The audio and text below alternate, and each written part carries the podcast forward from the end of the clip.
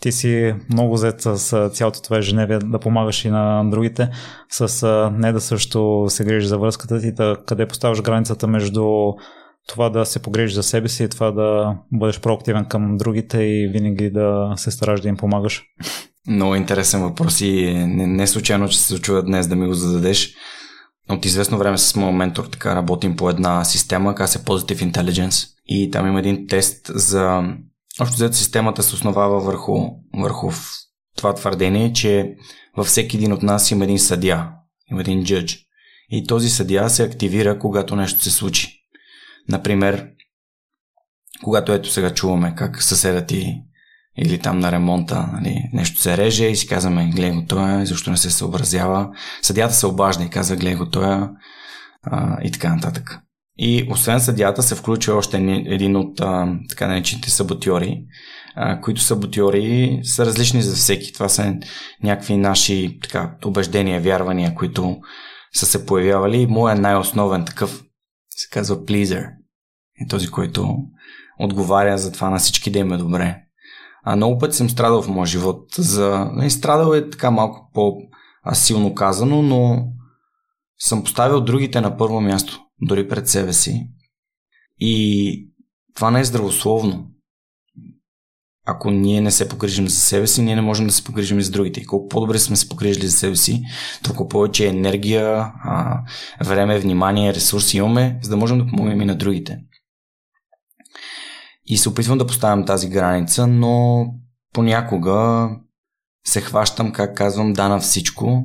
Това ме води до едни такива а, дупки. Примерно миналата седмица имаше дни, в които имах, влизах от среща в среща, в среща, в среща и накрая на ден се чувствах като парцал. А и това е в желанието ми да помогна, да се включа май в този проект, май в този, май в този подкаст, май аз да запиша, май да задам въпроси, да си подготвя епизода. И, и е трудно. Това е истината.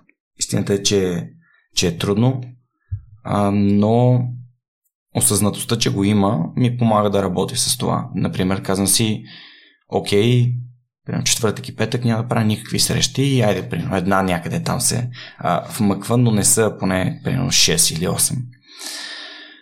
И другото нещо, което искам да, да кажа във връзка с предишният ти въпрос е, че първо ти самия си извървял супер дълъг път, защото имаш 180 епизода, 4 години вече го правиш това нещо и не трябва да подценяваш тия знания и опит, които ти самия си натрупа. И второто, че когато човек прави добро за другите, то се връща. И никога няма да забравя ам, 2200, когато ме поканяха да гостувам пред тях миналото лято и когато записахме епизода, беше онзи летен ден, в който Ево Георгиев се превърна в река и цяла София буквално плуваше. И тогава им казаха, момчета, аз бих ли могъл по някакъв начин да започна да снимам подкаста в видео.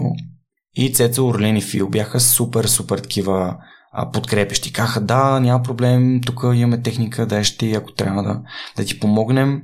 И Орлин не случайно е първият епизод, а, първият епизод в видео, истинско видео, не в Zoom.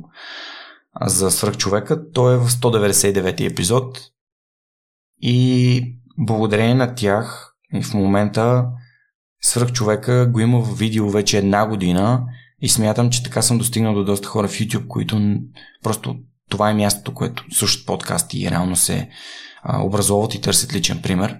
Така че, когато посееш нещо добро, то неминуемо а, ще се върне към теб. Може да не е от същия човек. Хубаво е да не го очаквам от същия човек.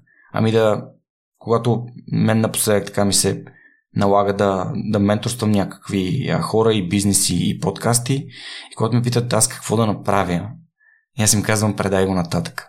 Защото 2013 година преди да, да постъпя в Lufthansa Техник София, всъщност най-така трудния период живота ми, се озовах в една ситуация, в която нямах пари, нямах работа и бях решил, че ще отида на първи, първи работен ден на годината за 2013 и ще дам кръв. И това някакси ще ми помогне. И го направих. И знам, че това е някакво такова рационализиране на ситуацията, обаче всъщност аз съм твърдо убеден, че това ми е помогнало да извикам някаква положителна енергия към себе си. Нещо хубаво да ми се случи и за последните 8 години мога да ти кажа, че нещата се случвали все по-хубаво и все по-хубаво и все по-добре и не само за мен и за моите близки и, и съм безкрайно благодарен, никой няма спра да правя добри дела, защото според мен това е смисълът. Нали, да помагам на другите и съответно това може би извиква изобилието и за мен.